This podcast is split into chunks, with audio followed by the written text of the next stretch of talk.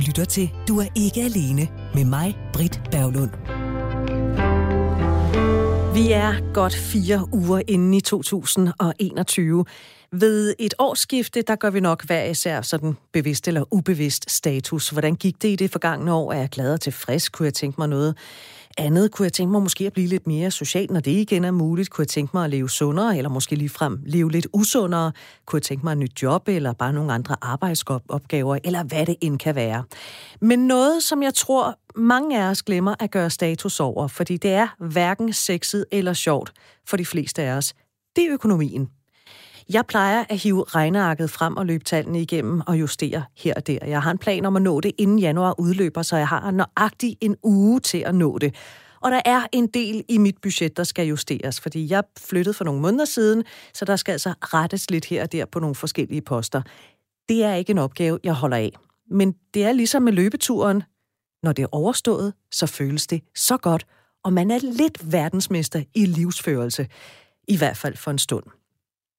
Måske vil du også føle dig som verdensmester i privat økonomi om øh, 53 minutter, fordi dem har jeg tænkt mig at bruge på nyt år, nyt budget.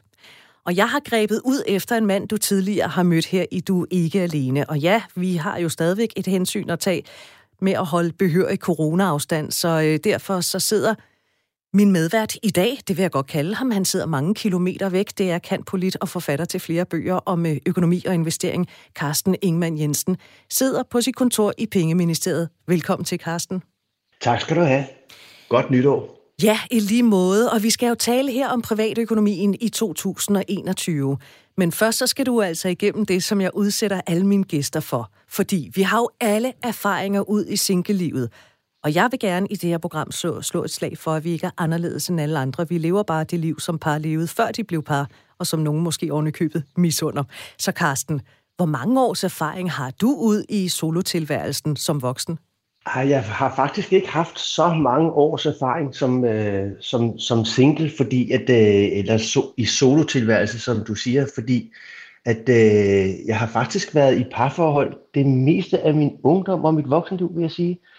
Men øh, jeg kan huske tilbage på øh, de perioder, hvor jeg har været øh, haft mit sololiv, at det har været øh, nogle perioder, hvor at jeg jo har haft den fordel, at jeg fuldstændig kunne gøre, hvad det var, der passede mig, øh, men hvor jeg til gengæld også øh, stod alene med rigtig mange beslutninger, og det kan, synes jeg godt kan være svært, når man ikke har en lige at spare noget med, uanset om det så man er sammen med en, man er enig i, eller man er uenig i.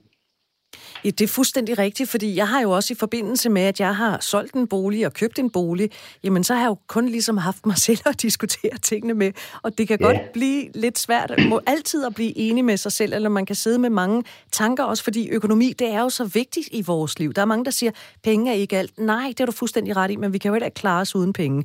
Så, Karsten, øh, du har erfaring ud i single-tilværelsen, du har masser af erfaring ud i økonomi, jeg har til gengæld masser af erfaring ud i single-tilværelsen. Jeg synes, det er det bedste match match ever, det her. Så hvad siger du til, at vi kaster os over det og taler om kroner og øre? Det vil jeg meget gerne. Allerførst, det er jo sådan, når der starter et nyt år, så kan det også være, at der kommer nogle nye ting til. Er der nogle nye ordninger, man skal være opmærksom på her ved begyndelsen af året, som måske kan gå ind og påvirke ens øh, skat, ens forskudsopgørelse? Nej, der er faktisk ikke så meget. Altså det, du har fat i den ret øh, i den lange ende med det her med forskudsopgørelsen. Man skal jo i hvert fald sikre sig, at øh, forskudsopgørelsen repræsenterer det, man forventer at tjene i år, og det, man forventer at have i kørselsfradrag og øh, fradrag på eventuelle lån og øh, forventet afkast på sin opsparing osv. Det kan man jo godt prøve allerede nu at danne sig et øh, bud øh, på. Og så er det jo det gode ved en forskudsopgørelse. Den kan man jo justere løbende, hvis man går op i løn eller ned i løn, eller, eller der sker andre ting med ens økonomi, så kan man justere det.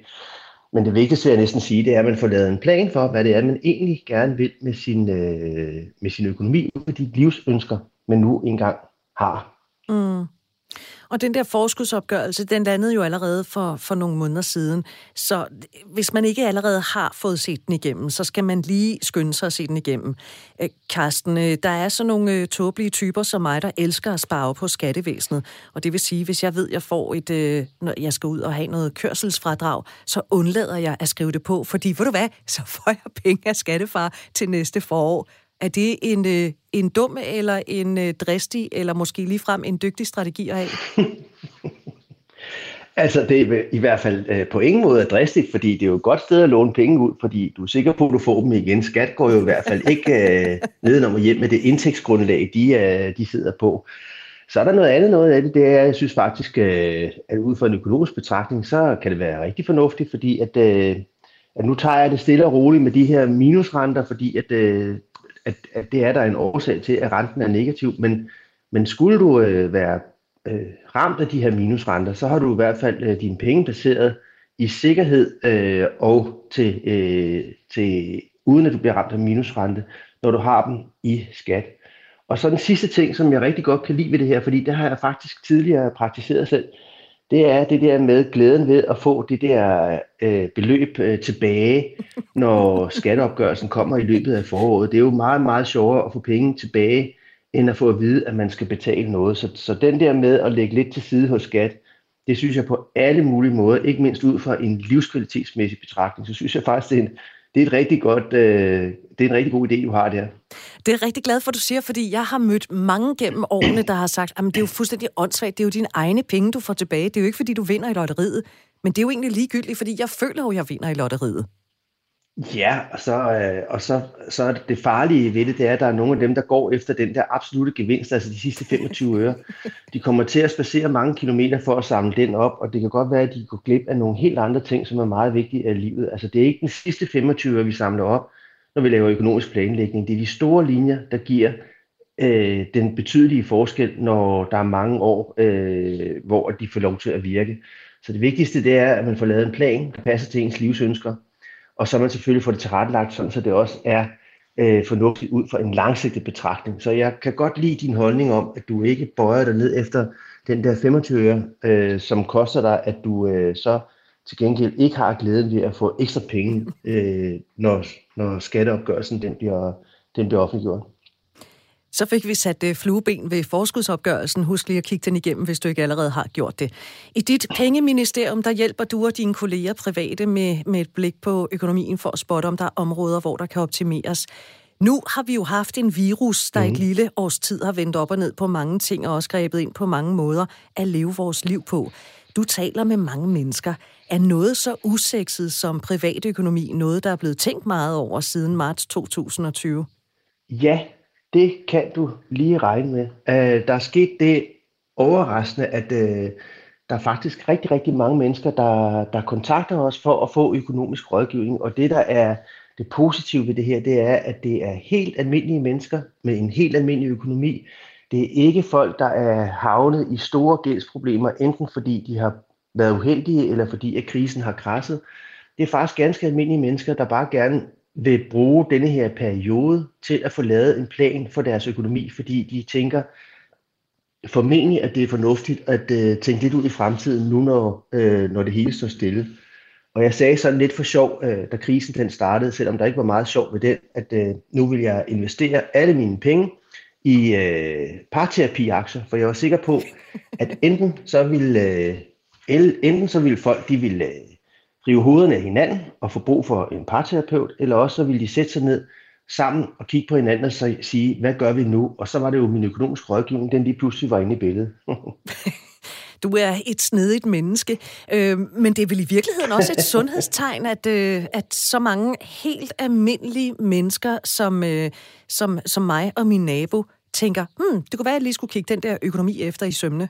Ja, det synes jeg, fordi at, øh, jeg har haft en kamp med at, at, at gøre det forståeligt for folk, at, øh, at det altså virkelig godt kan betale sig at sætte sig ned og, og tænke sig om, hvad er, mine, hvad er mine livsønsker, og hvordan hænger min økonomi egentlig sammen med det. Jeg er jo ikke sådan en, som, øh, som siger, at nu skal man øh, spare sammen til en rumraket eller en Ferrari. Jeg siger jo nærmere, at man skal sørge for at få tilrettelagt sin økonomi, sådan så det passer til det, der er ens fritidsinteresse. Det vil sige, at øh, det kunne godt være bjergbestigeren, der øh, hellere vil ligge og rejse øh, i Nepal og bestige bjerge, øh, end at skulle lave en karriere i en eller anden større dansk eller udenlandsk virksomhed. Det, øh, det, er jo, det er jo vidt forskelligt, hvordan folk vil leve deres liv, og alle har brug for i lyset af det, der er deres livsønske, at få lagt en plan, der passer til det. Mm.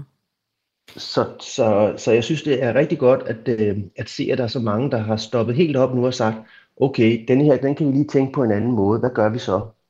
Og så ringer de jo så til os blandt andet. Det er jo begrænset, hvad vi har kunnet bruge vores løn på i store dele af 2020. Altså, det har været svært at rejse ud i verden. Restauranter har været lukket i lange perioder. Er det nu det samme med biografer og fitnesscentre? Mange butikker har også lukket døre og har haft det i dele af 2020. Og så er der desværre også en del, der har mistet deres job i løbet af året. Men hvis vi ser på, på de mennesker, der har beholdt jobbet, øh, er det så din opfattelse, at fordi at landet faktisk har været lukket forholdsvis meget ned i løbet af året, at vi har fået flere penge, der står inde på kontoen? Altså, vi skal først lige nævne alle dem, der står i den situation, at de har mistet deres job, eller de er blevet sendt hjem og på den måde gået ned i, øh, i indsigt. Uh, øh, dem skal vi huske, fordi det er forfærdeligt, hvad der er, der er sket for dem. Uh, når vi så, når vi så har, har tænkt på dem, så vil jeg altså også godt tillade mig at sige, at øh, denne her krise, den slet ikke blev så øh, alvorlig, som, øh, som, som mange af økonomerne øh, de påstod. Og det er simpelthen fordi, at de glemte, at øh, danskerne de er øh, meget velpolstrede, de fleste af dem. Og er man i den situation, at man, øh, at man ikke er gået så meget ned i løn, eller hvad det nu er, men at man stadigvæk har en økonomisk øh, reserve, så kan de fleste de kan godt finde ud af at, at rette, rette deres øh, forbrug til efter de rammer, de nu engang har. Og så er der altså bare sådan, det er min erfaring, der er en rigtig, rigtig stor del af den danske befolkning, som faktisk er fortsat med at have nogenlunde samme indtægtsgrundlag, og når de så samtidig har øh, penge stående på bankkontoen, eller opsparing, eller hvad de nu har, så, øh, så er de fleste faktisk øh, relativt godt stillet. Så det var faktisk min forudsigelse fra starten af, at det her det ville føre til en opbremsning, men det ville ikke være noget, der øh, skabte den der masseledighed og de der voldsomt faldende ejendomspriser og alt det andet, som øh, økonomerne stod øh, på ryggen af hinanden for at forudse, øh, dengang krisen den lige ramte. Så jo, kort øh, fortalt, så er der nogen, der er blevet ramt, men der er nogen, der faktisk er gået helt fri, og de kan fortsætte med at øh, leve en normal tilværelse. Øh, og oven købet, så vil de måske spare lidt op nu her, fordi at forbrugsmulighederne de er afgrænset, fordi man simpelthen ikke må gå ud og bruge pengene. Noget, øh, krisen har gjort for mig, det er, at det har gjort mig enormt opmærksom på, at jeg egentlig ikke mangler noget. Altså, jeg har det tøj, jeg skal have i klædeskabet, jeg har de øh, øh, køkkenartikler, jeg skal have, det service, jeg skal have. Jeg kan godt blive fristet, når jeg går ud og oser ude i fysiske butikker, men til gengæld så gider jeg ikke sidde og ose på nettet. Det synes jeg er totalt tidsspilde. Så med mindre jeg virkelig har manglet noget, så har jeg faktisk ikke rigtig fået købt noget i løbet af året. Øh, og det har så fået mig til at tænke på, at det egentlig er meget rart ikke at, at bruge penge på en trøje, der kommer ind i skabet med det samme, og i øvrigt sammen med alle de andre, men den får lov mm. til at blive nede i butikken. Og da vi talte sammen forleden dag, øh, Carsten Ingemann Jensen, der nævnte du de to ord, simple living. Vil du ikke prøve at sætte nogle ord på, hvad det egentlig går ja. ud på? Ja, men det har du sådan set uh, selv formuleret meget bedre, end jeg kunne. Jeg kan supplere det, du siger med, at, uh, at uh, man kalder det den uh, hedonistiske trædemølle, uh, og den er du jo trådt ud af. Altså det her med, at man skal have det næste fix ved at gå ned og bruge penge på, uh, på tøj eller penge på et eller andet andet. Uh, det er ikke det, der skaber lykke uh, i ens tilværelse. Det er simpelthen videnskabeligt eftervist det skaber en anelse større øh, lykke, hvis man kan få nogle gode oplevelser, og det er vi jo altså afskåret fra nu, fordi at øh, hele oplevelsesøkonomien står, øh, står stille. Men så til gengæld, så kan vi forhåbentlig trække på nogle af de gode oplevelser, vi har haft for 5 og 10 år siden, og de kan så stadigvæk have en nytte for os at gå og drømme om det, vi har været ude og opleve ude i verden eller herhjemme.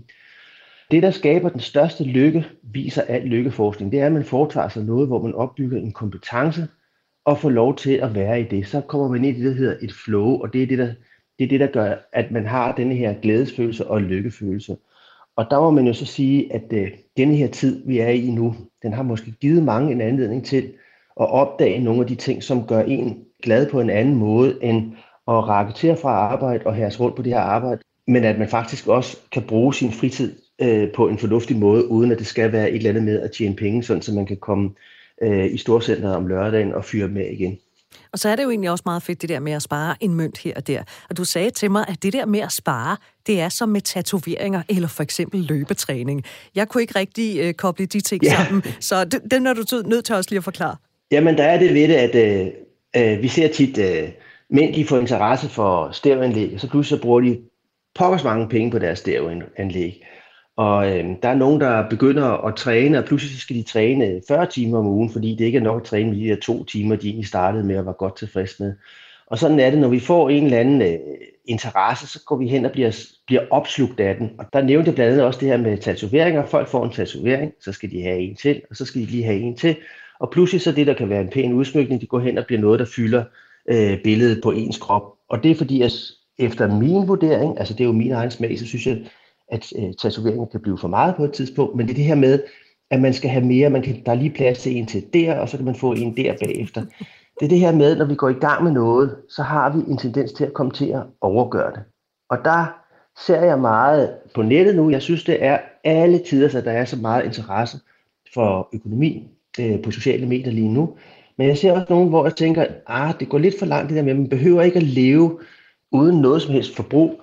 Øh, man kan godt have et fornuftigt forbrug, og man kan også godt tænke på sin fremtid øh, på en fornuftig måde, og så kan man stadigvæk godt have det der simple living. Altså, simple living efter min opfattelse, så er det et spørgsmål om valget mellem forbrug og fritid. Og hvis man foretrækker mere fritid, jamen så går man lidt ned i forbrug, og det kan give en meget bedre livskvalitet i virkeligheden, end det kan at arbejde meget for også at kunne have et højere forbrug. Det er en individuel smagssag, men jeg siger bare, at man skal passe på, at man ikke går for meget i den ene retning eller i den anden retning. Og det, du siger med tatoveringer, der vil jeg simpelthen øh, æde min hat på, Carsten Ingemann Jensen. Det er, fordi du ikke har fået lavet det første anker på overarmen endnu. Men ved du hvad? Det er det. det kan du få Det er rigtigt. Når det er, at tatoveringsbutikkerne de åbner igen. Men det kan jo være, og, være svært. Og så en dag møder du mig, og så er jeg helt blå. ja, så har du fået de der berømte sleeves. Men øh, det kan jo være svært at se noget negativt i at spare, men, men jeg hører dig sige, man kan altså også godt komme til at karme lidt for meget over i det der sparetrip, som man så måske kommer til at falde ind i. Nu kan jeg jo godt lide at sidde og regne. Så jeg sidder og regner på alle mulige ting, men hvis man gør dit og gør dat, og så laver jeg beregninger 20 år ud i fremtiden. Øh, jeg sad forleden dag øh, for en led i at min snakke dig, så kommer jeg til at tænke på, jamen hvad sker der egentlig, hvis vi nu tager to personer med fuldstændig identisk økonomi, øh, og den ene vælger at øh, spare dobbelt så meget op som den anden, som til gengæld vælger at købe en ejerbolig og nyde livet lidt mere, så vil det faktisk være sådan, at jeg blev lidt overrasket over den øh, beregning, at øh, den person, der vælger at leve lidt mere løsagtigt og bo i en ejerbolig, nu skal det siges, det er uretfærdigt, man kan jo ikke bare få en ejerbolig, det kræver, at man har øh, en startkapital. Men vi antager, at de to personer, der har lidt startkapital, den ene vælger at spare det op, og spare meget op, og have et lavt forbrug. Den anden vælger at putte pengene i en lejlighed, og spare lidt mindre op, og til gengæld have et mere sådan, øh, nogle andre øh, forbrugsmuligheder i løbet af sit liv. Når man laver den, og man laver en kørsel på det, og kører det 20 år ud i fremtiden, så viser det til min kæmpe store overraskelse, at den person, der har et lidt højere forbrug og bor i en ejerbolig, stadigvæk vil have en større formue end den person, der har sparet meget op. Og det er jo altså det der uretfærdige ved, at hvis man foretager en investering i sin fremtid, så får man en bedre økonomi, når man bliver ældre. Og det er jo sådan set bare det budskab, jeg gerne vil have frem, fordi jeg mener, at, øh, at folk de skal, de skal leve deres liv fuldstændig som de har lyst. De skal spare op så meget, som de vil. De skal bare huske, at det vigtigste, de kan gøre, når de er forholdsvis unge, det er at få skrabet nogle knaster sammen, så de kan købe en lejlighed eller en anden form for ejerbolig. For det er i virkeligheden den, der kommer til at gøre den store forskel, når de engang når pensionsalderen og skal tælle op, hvor meget formue de egentlig har fået ud af det her. Og nu er der jo både øh, fordele og ulemper ved at lege og eje, og legemodellen øh, er jo den, hvor man så også kan slippe for en masse bekymringer, fordi der er nogen, der kommer og tager sig af de ting, der skal tage sig af. Det er der nogen, der synes, det er værd at betale for. Men derudover, så kan det også ende med, at fritiden kan blive for dyr. Hvordan det? Jamen det er jo det der med, hvis man, øh, hvis man gerne køber til, have råd til en stor lejlighed og en stor bil osv., så, videre, så øh, må man jo arbejde noget mere, og så kan det være, at man opbygger en mulighed for at, få en højere indkomst. Og så er det faktisk der, hvor at, øh, vi bliver ramt af, af, af et paradoks, fordi at, øh, så kan vi faktisk, øh, og det er igen øh, baseret på videnskabelige undersøgelser, det viser sig, at dem, der har relativt høje lønninger, har mere svært ved at holde fri, fordi at fritid er blevet dyrere, fordi det simpelthen koster mere.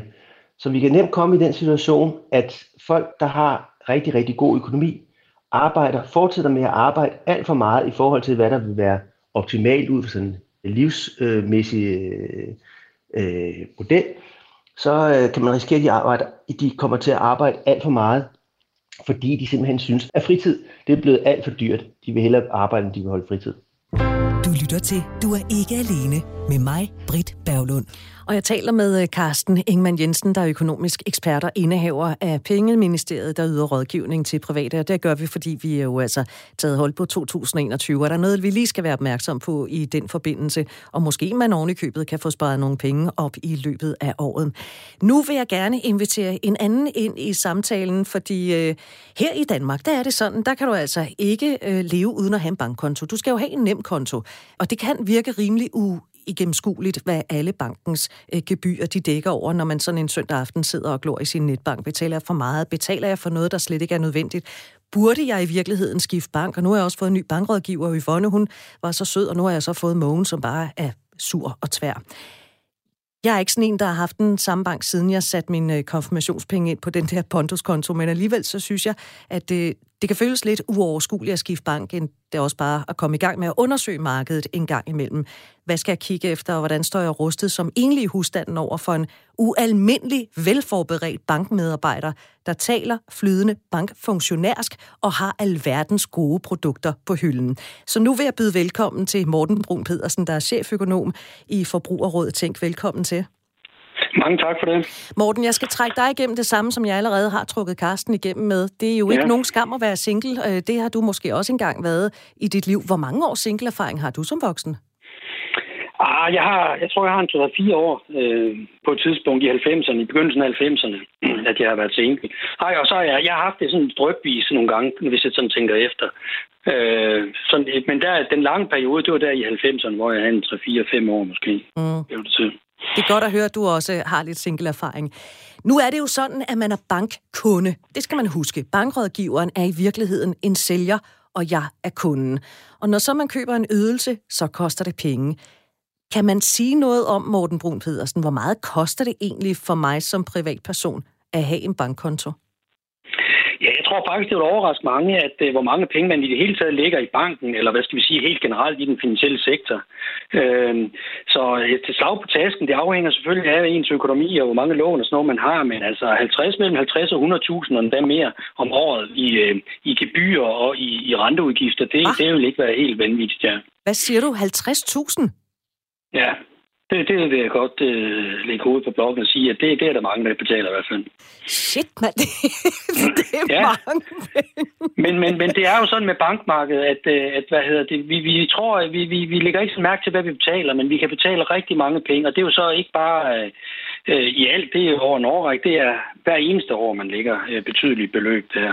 Og derfor er der altså øh, idé i at kigge på, at man kan få det noget billigere nogle steder, øh, og se, om man kan få en anden bank. Hold da op, øh, øh Carsten Ingemann Jensen. Jeg er nødt til lige at vende mig mod dig. Altså 50.000 kroner, det er mange penge. Jamen altså, jeg får åndeproblemer, når Morten han nævner det her, fordi det er jo det, jeg arbejder med til daglig, at øh, jeg kan bare se, at øh, bankerne, de simpelthen linser deres kunder. Og det der, det er så øh, øh, enerverende, det er, at de, øh, de fortæller faktisk ikke, hvad, hvad tingene koster. For de har den fordel, som ingen andre øh, overhovedet i dansk erhvervsliv ville få lov til at benytte. De kan selv stikke hånden ned i pengepunkten. Og det, det vil altså ikke gå øh, hverken i Kvickly eller Irma eller nogen andre steder, at, øh, at komien stod lige og tog lidt op af håndtasken, når man var ude at handle, fordi at øh, man, man stod jo trods alt og sørgede for, at der var nogle gode varer på hylderne. Nej, du skal trække dankortet alle steder, eller også skal du betale kontant alle steder, men i den finansielle sektor, der kan man altså tage penge ud af formuen løbende. Og det sidder jeg hver dag og rådgiver folk om, og det er mig så svært at få folk til at forstå, hvor alvorligt det her det i virkeligheden er. Fordi de jo ikke har, de aldrig nogensinde selv har tænkt over, at det her det er penge, der bare er blevet taget. Altså, nu siger Morten 50.000 om året. Det, det, det synes jeg lyder meget, meget fornuftigt. Men jeg skal altså sidde og fortælle folk, at de har betalt halvanden million for meget over de sidste 20 år, hvis de kommer for sent. Hold da op. Jamen, øh, det, det bliver en interessant snak, det her, kan jeg godt mærke. Øh, Morten Brun Pedersen, hvem er bankerne egentlig mest interesseret i at få som kunder? Er det dem, der har mange penge, eller er det dem, der ikke har en bukket femøre, som skal have nogle lån? Altså bankerne, det, det, det er jo forretninger. Det, det, det kan ikke komme bag på nogen. Så de går jo efter dem, hvor at, øh, der er et stort forretningsomfang med en kunde. Og forretningsomfang, det er jo der, hvor at, øh, man har... Øh, lån, store lån. Man har en stor pensionsopsparing, hvor man kan tage de der omkostninger, som Carsten er inde på. Og man har måske også nogle investeringsprodukter, hvor man kan tage nogle gebyrer. Og det er dem, man går efter. Men altså, man skal også have råd til at have det forretningsomfang. Så det er både det med, at man skal have mange aktiviteter med banken, men man skal også have råd til at have de aktiviteter, altså have en, en betydelig økonomi. Og der er der jo nogle, øh, hvad hedder det, singler, der måske kan komme lidt i, øh, i problemer her, hvis nu de vil skifte bank, fordi de måske ikke har den store økonomi. Det er jo ikke, i hvert fald ikke alle, der har, selvom man godt kan have en stor økonomi, selvom man er single. Ja, fordi det er jo som mit næste spørgsmål. Er singler mere eller mindre interessante som bankkunder end dem, der er i parforhold? Jeg vil sige, at det kommer meget an på øh, ens forretningsomfang, og hvor man har råd til at have det forretningsomfang, som sagt.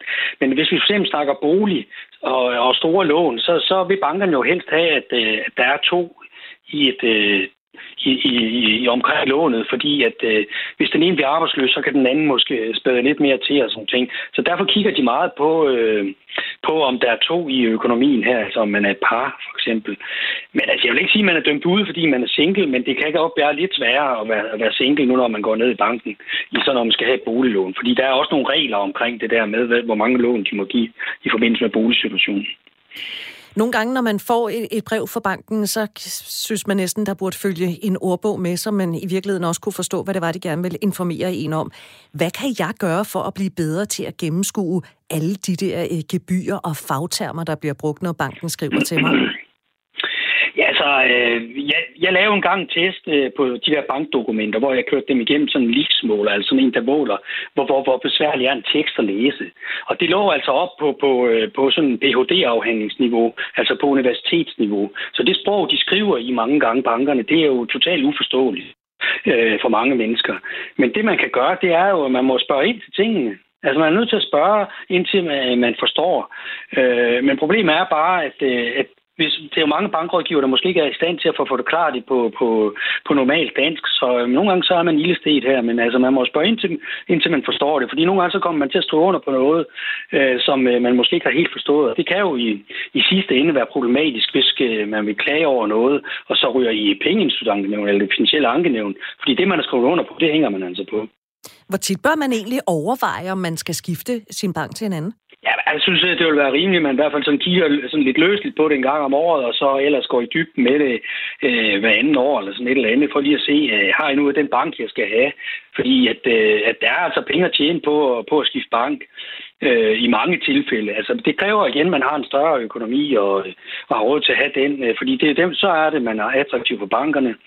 Øh, og så er det, at de gerne vil have en. Og så hvis de gerne vil have en som kunde, fordi man er attraktiv, jamen så, så er det ikke noget større problem at, øh, at skifte bank. Der er mange, der tror, at det er mega besværligt. Det er det i nogle tilfælde måske også, men hvis man er virkelig attraktiv øh, og har en økonomi, som banken er interesseret i, så skal de nok, den nye bank nok hjælpe dig med alt det praktiske. Hvad skal jeg kigge efter, hvis jeg overvejer at skifte bank? Eller i virkeligheden bare gerne vil, vil undersøge markedet, når nu det kan virkelig et uoverskueligt? Ja, altså, der er jo nogle forskellige portaler, man kan kigge på. Øh, nogle er bedre end andre. Altså, jeg går meget ind for, at øh, man skal have regnet det ud i, i kroner og øre, i stedet for, at man skal til at gange og dividere med alle mulige procentsatser og sådan noget, som man kan finde på mange hjemmesider. Eller man kan gå til en, øh, en uvildig rådgiver og, øh, og, og, og spørge, om det er, Altså, det er jo sikkert, at det er lige bankskiftet, der skal til for at forbedre ens økonomi. Det kan jo også være, at man skal lægge nogle investeringer om, eller få ryddet op i sin pension, eller belåne sit hus på en, eller sin lejlighed på en anden måde. Øh, så, så, så, øh, så jeg vil sige, at øh, man kan gå ind på de der, for eksempel MyBanker, eller man kan øh, kontakte en uvildig rådgiver. Og man kan også sidde og undersøge det selv ved at øh, gange rentesatser og sådan noget sammen. Men jeg, jeg er egentlig mest til, at man, man, man får nogle, nogle kroner og ørebeløb, som er til at forholde sig til. Morten Brun Pedersen, cheføkonom hos øh, Forbrugerrådet Tænk. Tak fordi du vil øh, berige os med oplysninger om banker, og ikke mindst det, den der, undskyld, jeg kalder det, what the fuck-oplysning med op til 50.000 kroner om året. Det er ja, altså, komme efter. Ah, det er jeg ret chokeret over, men i hvert fald tak fordi du nu har sagt det højt, når nu at bankerne ja. ikke gør det. Carsten Ingman Jensen, jeg er stadigvæk lidt chokeret over de der 50.000 kroner, men der er også noget andet, som vi skal, vi skal tale om, som i den grad også har med bankerne at gøre. nemlig minusrenten. Du nævnte den selv lidt tidligere. For rigtig mange, der er det ikke noget, man ja. skal bekymre sig om, men for nogen, der er det. I gamle dage, der kunne man have rigtig mange penge stående på sin konto, uden at man skulle betale minusrente. Måske var man, og her skal vi virkelig mange år tilbage i tiden, måske var man så heldig, man fik lidt i rente. Sådan er det ikke i dag. I dag der er det jo sådan, at mange øh, banker har en grænse på 250.000 kroner, og i enkelte, øh, hos enkelte banker, der er grænsen 100.000 kroner på kontoen. Så skal man altså betale den der minusrente, som betyder, at man skal betale for at have sine penge stående i banken. Ganske kort, hvorfor er det, at øh, mm, beløbsgrænsen for minusrente, den er blevet sat ned, måske til 100.000 kroner. Hvorfor skal vi betale minusrenter i Danmark? Må jeg stoppe op og stille et andet spørgsmål? Meget og det gerne. er, hvorfor er vi så mange, der ved præcis, hvad det her minusrente det går ud på? Fordi er der nogen af os, der lytter til det her program, der har oplevet, at banken er kommet og fortalt os præcis, hvad det koster at låne penge, eller endnu værre, præcis, hvad det koster at spærre op? Nu har vi lige pludselig en øh, situation, hvor bankerne samstemmende går ud og fortæller til højre og venstre, at det er forbundet med omkostninger og har pengene stående kontant. Okay, hvorfor er det, at bankerne pludselig er blevet så præcise omkring en eneste pris? Jeg kan kun tro én ting, og det er, de har en dagsorden, og det er at skræmme os fra at have pengene stående kontant, fordi vi så kommer til at vælge deres investeringsordninger, og dem tjener de 5, 6, 7 gange mere på, end de tjener på, at vi har penge stående kontant.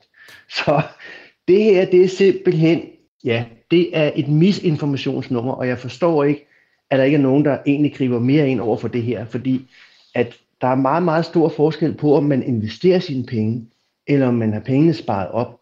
Så altså, hvis vi har et meget stort beløb stående i et kontantdepot, fordi vi skal købe et hus eller et eller andet til næste år, så er det alle pengene værd at have dem stående der. Men hvis derimod, at vi har penge stående til pension på et kontantbeløb, så er vi helt sikre på, så mister vi penge øh, frem mod vores pensionsalder. Så derfor så er det et spørgsmål hele tiden at afveje, hvor lang er min investeringshorisont? Altså er det en opsparingshorisont på et år, betale minusrente? Er der 3 til fire år, før vi skal begynde at bruge pengene? Overvej, om det kan betale sig at investere, men vær opmærksom på, at banken skal nok tage sig betalt for deres anbefaling. Så i det øjeblik, hvis man når dertil, at man rammer beløbsgrænsen for, hvornår man skal betale minusrente, at banken så lige pludselig øh, helt frivilligt kommer og prikker ind på skulderen, og så siger, hey, du skal bare lige vide, du betaler minusrente. Det kan du slippe for, hvis nu vi investerer dine penge. Der er altså lige nogle alarmklokker, der skal ringe der. ja, fordi de fortæller ikke, at du betaler syv forskellige priser, hvis du sparer op gennem banken. Du betaler transaktionsomkostninger, depotomkostninger, spreadomkostninger, øh, administrationsomkostninger, øh, plejeomkostninger, indirekte omkostninger. Jeg kan godt fortsætte øh, til programmet er slut, men alle de her oplysninger, eller alle de her priser, det er noget, som, øh, som, som, som almindelige kunder jo ikke bliver oplyst om af deres bankrådgiver, fordi ja, jeg tror knap nok bankrådgiveren tænker over det her, fordi det er groet ind i knoglerne på dem i deres almindelige rådgivning, og det er jo bare en naturlig sag at vi har altså syv, øh, syv priser på hvert produkt, vi har. Og balladen er jo, når man som kunde ikke er klar over, at der er de her priser, og så spørger man jo heller ikke ind til dem. Nej, det er nemlig lige præcis rigtigt. Og en anden ting, som jeg blev pikeret over for noget tid siden, der var en af de der prisportaler, som øh, skal markedsføre sig på, at det kan betale sig at slå op og finde den billigste pris. Det siger jeg så, det er det rent gerne Mathias, fordi at lede efter den billigste bank, det er det samme som at, at lede efter toppen af et fladt bjerg. Det man skal gøre, det er, at man skal sætte dagsordenen over for sin bank. Man skal simpelthen sige, hvad det er, man ønsker, og så skal man undersøge, kan de levere den vare, og der er det meget ofte, det ikke starter med en eller anden kurs eller et eller andet. Det starter med, hvad er den optimale sammensætning, man skal have på sin økonomi. Og der er det altså, at, øh, at, at, at bankerne, når de ikke engang fortæller, hvad priserne er på de her forskellige produkter, jamen hvordan skal man så kunne gå hen og, og at forhandle om prisen og stille krav til det her, når man ikke ved, hvad det er, man får. Man ved ikke, hvad man får, og man ved ikke, hvad det koster. Så det er derfor, man skal bruge kræfterne i stedet på, sæt nu en dagsorden over for din bank, og den dagsorden, den kan du kun sætte, hvis du har en plan, og du ved, hvad du vil med dine livsønsker, og med dine økonomiske rammer afhængig af dine livsønsker. Og så kan det jo også, hvis man ikke er super skarp ud i, i det der med økonomi, eller interesserer sig specielt meget for det, eller har forstand på det, så kan det jo godt være rigtig svært at tage den der snak med banken. Det kan det nemlig. Og så er vi tilbage i det her med at have sololiv og, og, og single-økonomi og de her ting, fordi at øh, de fleste af os kender godt den situation, når vi ikke har en sparringspartner at vende tingene om. Og der var det, som jeg startede med at sige i programmet, at det er, at man kan have en sparringspartner, man er enig med, eller man kan have en sparringspartner, man er uenig i. Og det øh, vigtigste er, at man har en til at spare op mod. Når man går alene ned i en bank, og rådgiveren sidder og snakker sort, volapyk, og, og man så bagefter får en, en, øh, en, en mail om, at nu har vi aftalt sådan og sådan og sådan. Læg mærke til det. Når en bank skriver aftalt, vi har aftalt, så læg mærke til, om det er noget, I har aftalt, eller om det er noget, banken har påduttet jer. Fordi jeg ser altså desværre rigtig, rigtig mange øh, med øh, breve og øh, mails fra banker, som skriver, efter aftale har vi sådan og sådan og sådan hvor kunden reelt ikke har sagt, at det her det var en aftale, men de har været nede og få en snak om, hvad er egentlig deres muligheder. Så har banken et produkt, produkt stukket i halsen på dem, inden de går ud af døren, og det produkt er så vanskeligt at forstå, sådan som forbrugerrådet tænker også er inde på, at det er Ph.D.-sprog, og så føler man sig lidt dum, når man stiller spørgsmål, og så tænker man, at jeg må hellere godkende den der. Så har banken med fuldstændig sikkerhed lagt øh, folk i benlås, fordi de kan, ikke, øh, de kan ikke gøre noget. De kan ikke stille sig op og sige, det var faktisk ikke det, jeg ønskede, fordi de ikke engang forstod, hvad de har fået. Der sidder måske en lytter eller to, Carsten Ingemann Jensen, og tænker, åh, oh, han hader godt nok banker, ham der Carsten, der sparer Carsten. Men det gør du jo i virkeligheden ikke. Øh, du, du, du er bare kritisk over for den måde, som, som systemet fungerer på. Ja, hvis jeg er ude og holde foredrag, så kan der være en gang imellem en bankansat, der stiller sig op og siger, ved du hvad, du kan simpelthen ikke være bekendt, du snakker sådan, altså, fordi jeg, jeg kender mange og mine kolleger sådan og sådan. Og så siger jeg altid, ja, ved du hvad, det har du fuldstændig ret i. Jeg kender også rigtig mange bankfolk, som er søde og rare og fornuftige. Men problemet er, at den forretningsmodel, de arbejder under, den er bare ikke i orden. Og det er det, jeg prøver at belyse, det er det her med, at der er så mange forskelle på at være i, at gå ind i et almindeligt supermarked og gå ind i en bank. For det første, så skal du betale for din vare. Du skal selv betale for din vare i, en almindelig, i et almindeligt supermarked. Men i banken, der tager de pengene. Du, skal, du kan se prisen, du kan endda se kiloprisen på alle varer, når du går i supermarkedet. Du aner ikke, hvad det koster, når du går ind i banken. Du kan se, hvad der er ingredienser i spejepølsen, men du aner ikke, hvad der er ingredienser i den opsparingsordning, du har. Så de har simpelthen så let øh, ved at tage penge op af lommen på folk, og det er det, der gør, at jeg bliver sur på bankerne generelt, selvom jeg kender mange bankrådgivere og bankassistenter, som er ganske, ganske søde mennesker, og mange af dem er også dygtige. Jeg kan simpelthen ikke øh, lade være med at tænke på, øh, og nu nævnte du det selv, at øh, Morten Brun fra Forbrugerrådet tænke, sagde det her med det høje likstal, der kan være i, i breve fra banken. Det er jo i virkeligheden mm. ret vildt. Nu spørger jeg dig om noget, det kan godt være, at du slet ikke kan svare på det, men det er sådan et, lidt et spørgsmål, der presser sig på. Hvis man nu gerne øh, kan se en god forretning i at have øh, mange bankkunder. Kan du svare mig på, Carsten Ingemann Jensen, hvorfor er der ikke nogen banker, der ligesom har knækket den kode og sagt, aha, det vi skal gøre, det er, at vi skal kommunikere på helt almindelig hverdagsdansk til vores kunder, så de forstår, hvad det er, de køber, de forstår, hvilke aftaler vi har lavet, og de i virkeligheden forstår, hvordan vi er engageret med hinanden. Hvorfor er der ikke nogen, der har knækket den kode? Det er fordi, at så vil de få svært ved at tjene penge, hvis, øh, hvis de fortalte kunderne, hvad det kostede. Det drejer sig faktisk om det modsatte for en bank. Det drejer sig om at få fokus hen det forkerte sted. Øh, den der, jeg havde med prisportalen, med det her med, hvad det kostede at låne, det var prisportalen, der havde lavet noget på, at kvinder var dårlige til at, øh, at forhandle om deres boliglån. Og der var så et radioprogram, og de holdt en lang øh, seance med. Der var en repræsentant for bankerne inden, og hun deltog gerne og sagde, ja, vi er måske ikke så gode til at forklare, hvad det koster at låne. Og det kunne hun af en eneste årsag. Det er, det er ikke på lånesiden, at bankerne tjener deres penge. Det er på opsparingssiden. Hvis de kan lokke folk over til deres bank med et billigt lån, som der bliver annonceret med på en, en lånportal, jamen så kan de få folk til samtidig at, at spise det der, den der opsparingsløsning, hvor de tjener rigtig mange penge og hvor besparelsen på et lån jo altså er faldende efterhånden, som gælden bliver nedbragt, så vil gevinsten eller omkostningen på en øh, opsparing, den vil være stigende efterhånden, som ens formue den bliver større. Og det er det, det drejer sig om. Det drejer sig om at føre fokus hen det forkerte sted. Derfor er det også, vi ser nu, de er så meget ude at sige og snakke om minusrenter, fordi det er en knippel god dagsorden for dem. De melder en pris, og de henleder opmærksomheden et sted, hvor det absolut ikke er nødvendigt fordi de får kunderne, øh, og så til gengæld så får de kunderne over i det, der virkelig koster mange penge, opsparingen. Og det er det, Morten han henviste til, altså Morten fra Forbrugerrådet til, han henviste til før, at man kan nemt komme af med 50, 100, 200.000 kroner om året, hvis man har formue, fordi banken simpelthen tager OOP, altså de tager penge ud af formuen, uanset om du får afkast, eller om du ikke får afkast.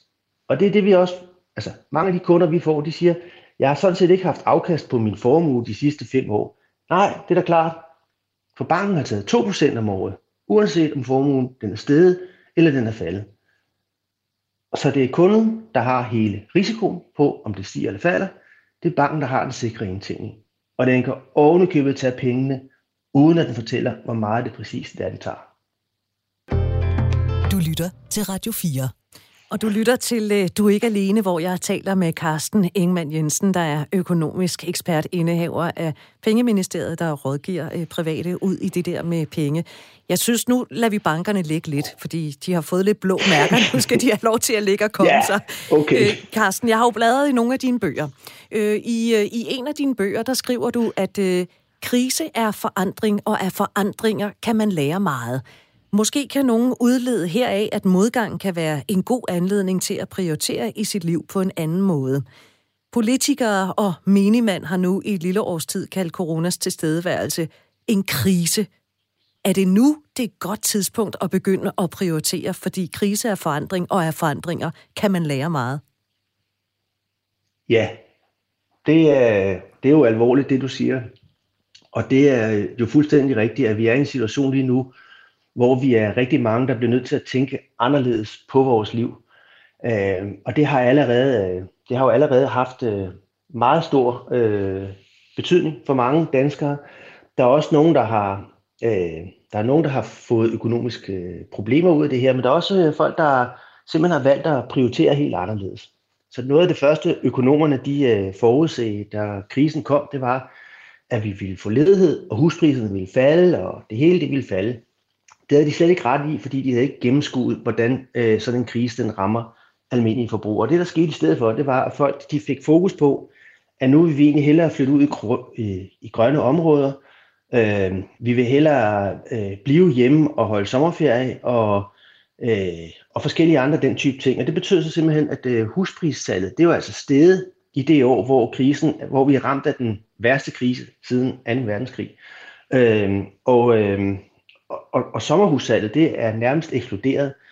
Så der er sket en kæmpe stor forandring i folks prioritet. De er begyndt at, jeg tror, den afledte af det her, det er, at øh, der er mange, der i virkeligheden også siger, vi gider simpelthen ikke at, at række ind til storbyen hver dag for at have det der karrierejob. Vi finder et job, der ligger noget væk fra, og så må vi satse på, at vi kan fortsætte med at arbejde hjemmefra et par dage om ugen, når krisen den øh, forhåbentlig snart er overstået.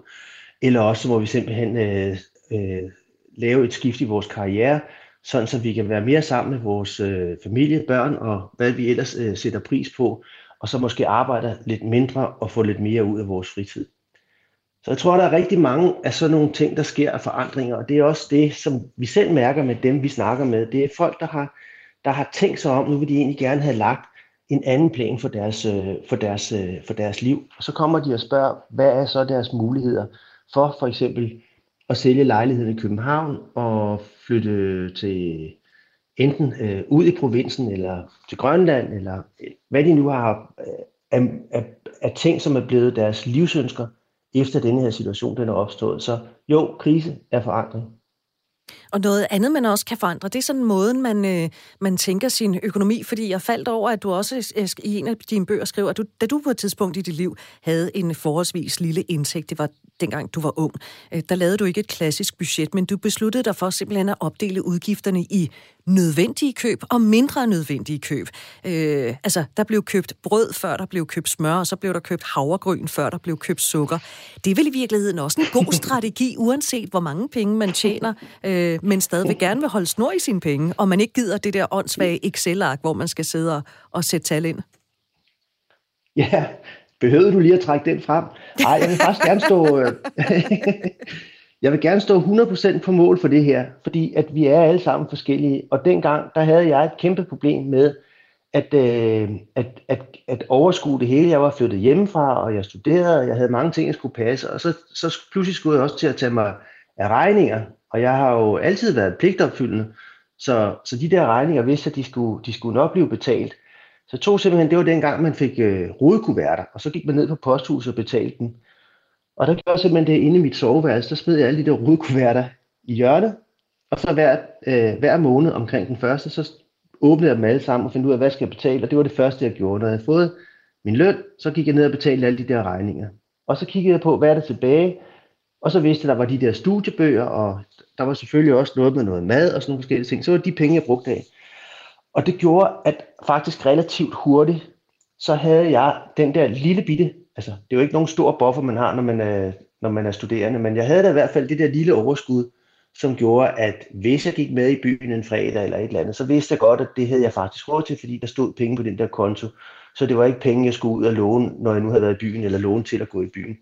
Og det gav mig en rigtig, rigtig stor tryghed i min hverdag. At det er sådan, jeg har faktisk våget den påstand, det er faktisk næsten fuldt med øh, lige siden, at jeg sørger for at have en reserve, sådan, så jeg ikke skal tænke på, at hvis der kommer et eller andet, jeg gerne vil have, så jeg skal ud og, hvordan kan jeg nu finansiere det her?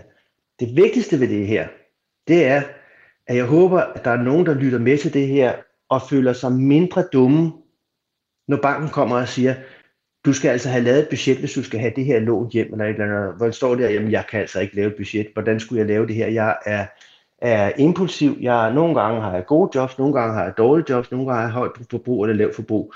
Så mig og budget, det passer ikke særlig meget, særlig godt sammen. Men jeg kan vise dig her, jeg har jo lagt penge til side, jeg har jo et overskud i min økonomi. Så der er nogen, der skal have deres økonomiske plan på den ene måde, og der er nogen, der skal have deres økonomiske plan på en helt anden måde. Så man kan altså ikke bare kommunikere økonomi på én måde, sådan som banken blandt andet gør. Det er netop det her med at se sig selv, hvordan er det, man fungerer, og så få lagt sine økonomiske prioriteter ud fra, hvordan man som person synes, det her det hænger bedst sammen. Hvis man er sådan et, øh, et helt almindeligt gennemsnitsmenneske, helt almindeligt gennemsnit single menneske, øh, som bor et eller andet sted og øh, i øvrigt bare øh, passer sin hverdag, som man nu gør, hvor meget vil du så anbefale, at man har stående som en, en buffer i tilfælde af, at der er en vaskemaskine, der går i stykker, eller en cykel, der bliver stjålet? Altså, den, den naturlige balance, det er sådan at have øh, cirka, cirka tre måneder sådan økonomisk råderum, sådan så, øh, sådan så man, man kan håndtere, at både cyklen bliver stjålet og, og opvaskemaskinen går samtidig. Øh, det er jo øvrigt meget sjovt, fordi at selvom jeg var på passiv mine penge, så mens jeg læste, så, så gik mit musikanlæg, mit fjernsyn og min cykel øh, samtidig. Og der var jeg nødt til at købe den cykel. Og så var jeg så meget på øh, rumpetten over mit øh, musikanlæg, det ikke virkede, fordi det var det, jeg havde allermest øh, glæde af. Og det fik jeg så lidt senere til at virke. Og så det der fjernsyn, det fik jeg aldrig øh, erstattet, fordi det viste sig, at det var noget, jeg faktisk ikke rigtig havde brug for. Det var bare spild af tid. Så, så det er det her med at have, have, have penge til, hvad, hvad hvis, jeg, hvis, hvis, hvis min vaskemaskine og mit et eller andet, jeg holder kært, lige pludselig går i stykker samtidig, har jeg så råd til det, uden at jeg skal ud og stifte en meget dyr kredit. Det er det, man skal have. Hvis man har råd til tre opvaskemaskiner og tre vaskemaskiner og fire cykler, så er det der, hvor man skal begynde at tænke på, at det her er nogle penge, jeg har brug for inden for den nærmeste fremtid. Og hvis det ikke er det, så skal man oprette et depot i banken og få en adgang til, at man kan få lov til at handle nogle værdipapirer, og så skal man investere ganske, ganske forsigtigt på, i nogle forsigtige investeringstyper. Det behøver ikke at være rent aktier. Der findes billige, gode fonde, der både har aktier og obligationer i sig, altså med lav risiko og nogle afkastmuligheder. Så kan man begynde at købe lidt af det, og så kan man, øh, så kan man se, at man kan få trods alt et lille afkast på det over de kommende mange år, hvis man alligevel ikke skal bruge pengene her og nu. Historien om din øh, cykel, dit stereoanlæg og dit fjernsyn, det får mig til at tænke på ordet, der hedder behovsudskydelse. Øhm, det er ikke os alle sammen, der ja. øh, øh, måske er super gode til at praktisere det. Vi vil gerne have tingene nu og her.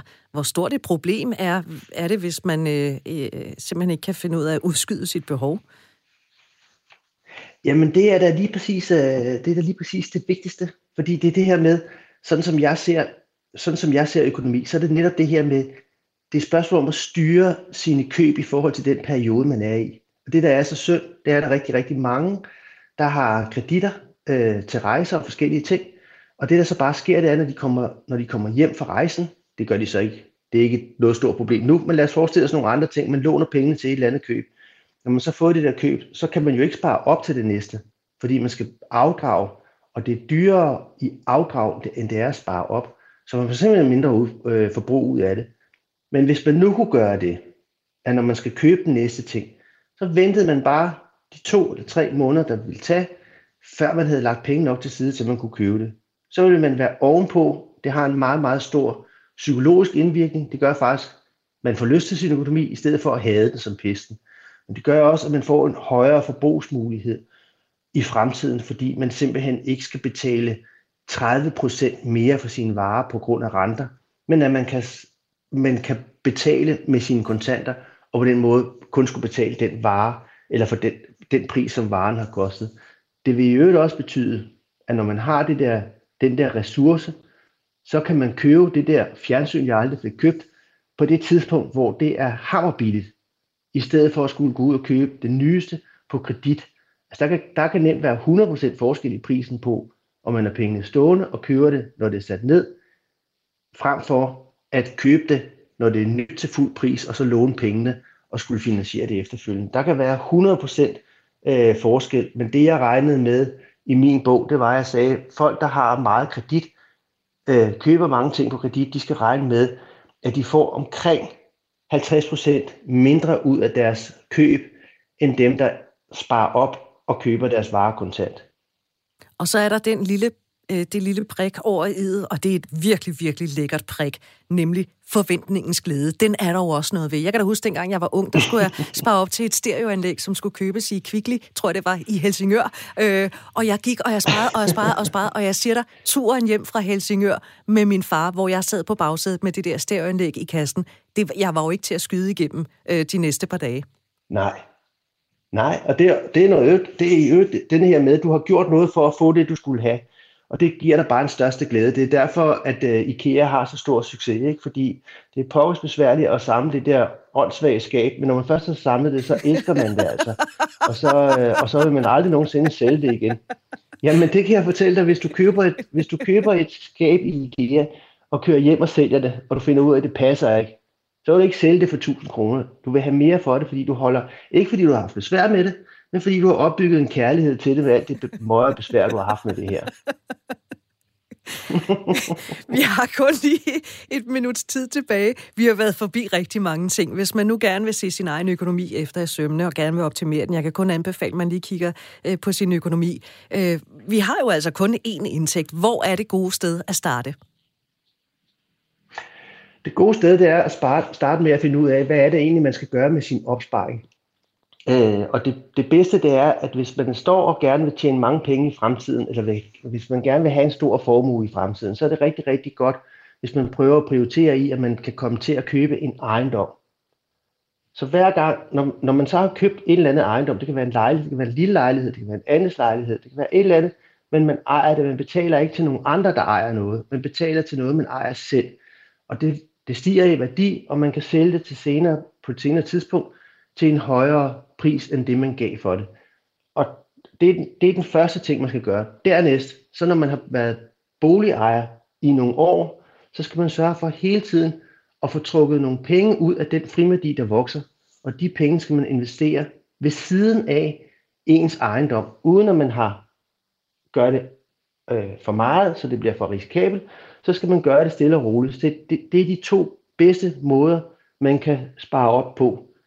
Den tredje måde, som er vigtig, men det får vi de fleste af os via vores arbejdsplads, det er vores pensionsopsparing. Men den kommer ligesom af sig selv.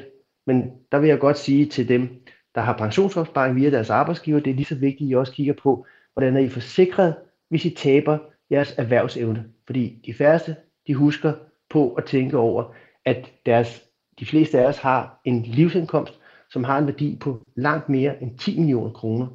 Så hvis vi bliver ramt på vores livsindkomst, så er det en meget større ulykke, end hvis vores lejlighed brænder, eller noget alle er forsikret for, nemlig tab af deres mobiltelefon eller rejse. Så den vigtigste forsikring, det er faktisk forsikringen af vores livsindkomst, og det er det, der hedder tab af erhvervsevneforsikring. Carsten Engman Jensen, økonomisk ekspert, indehaver af Pengeministeriet. Tak fordi du vil berige mig og alle andre med ord og råd, der måske kan give et højere tal på bundlinjen. Tak skal du have. Tusind tak, fordi jeg måtte være med. Og jeg vil jo altså også rigtig gerne høre fra dig om, hvad du synes, programmet her skal handle om. Du er velkommen til at skrive til mig. Min mailadresse, det er ikke alene radio4.dk. Du har lyttet til Du er ikke alene her på Radio 4. Du kan hente det her og tidligere programmer som podcast, enten i Radio 4's app, eller der, hvor du plejer at hente dine podcasts. Og så høres vi ved om en uge. Nu er der nyheder. Programmet er produceret af Pibesource Productions for Radio 4.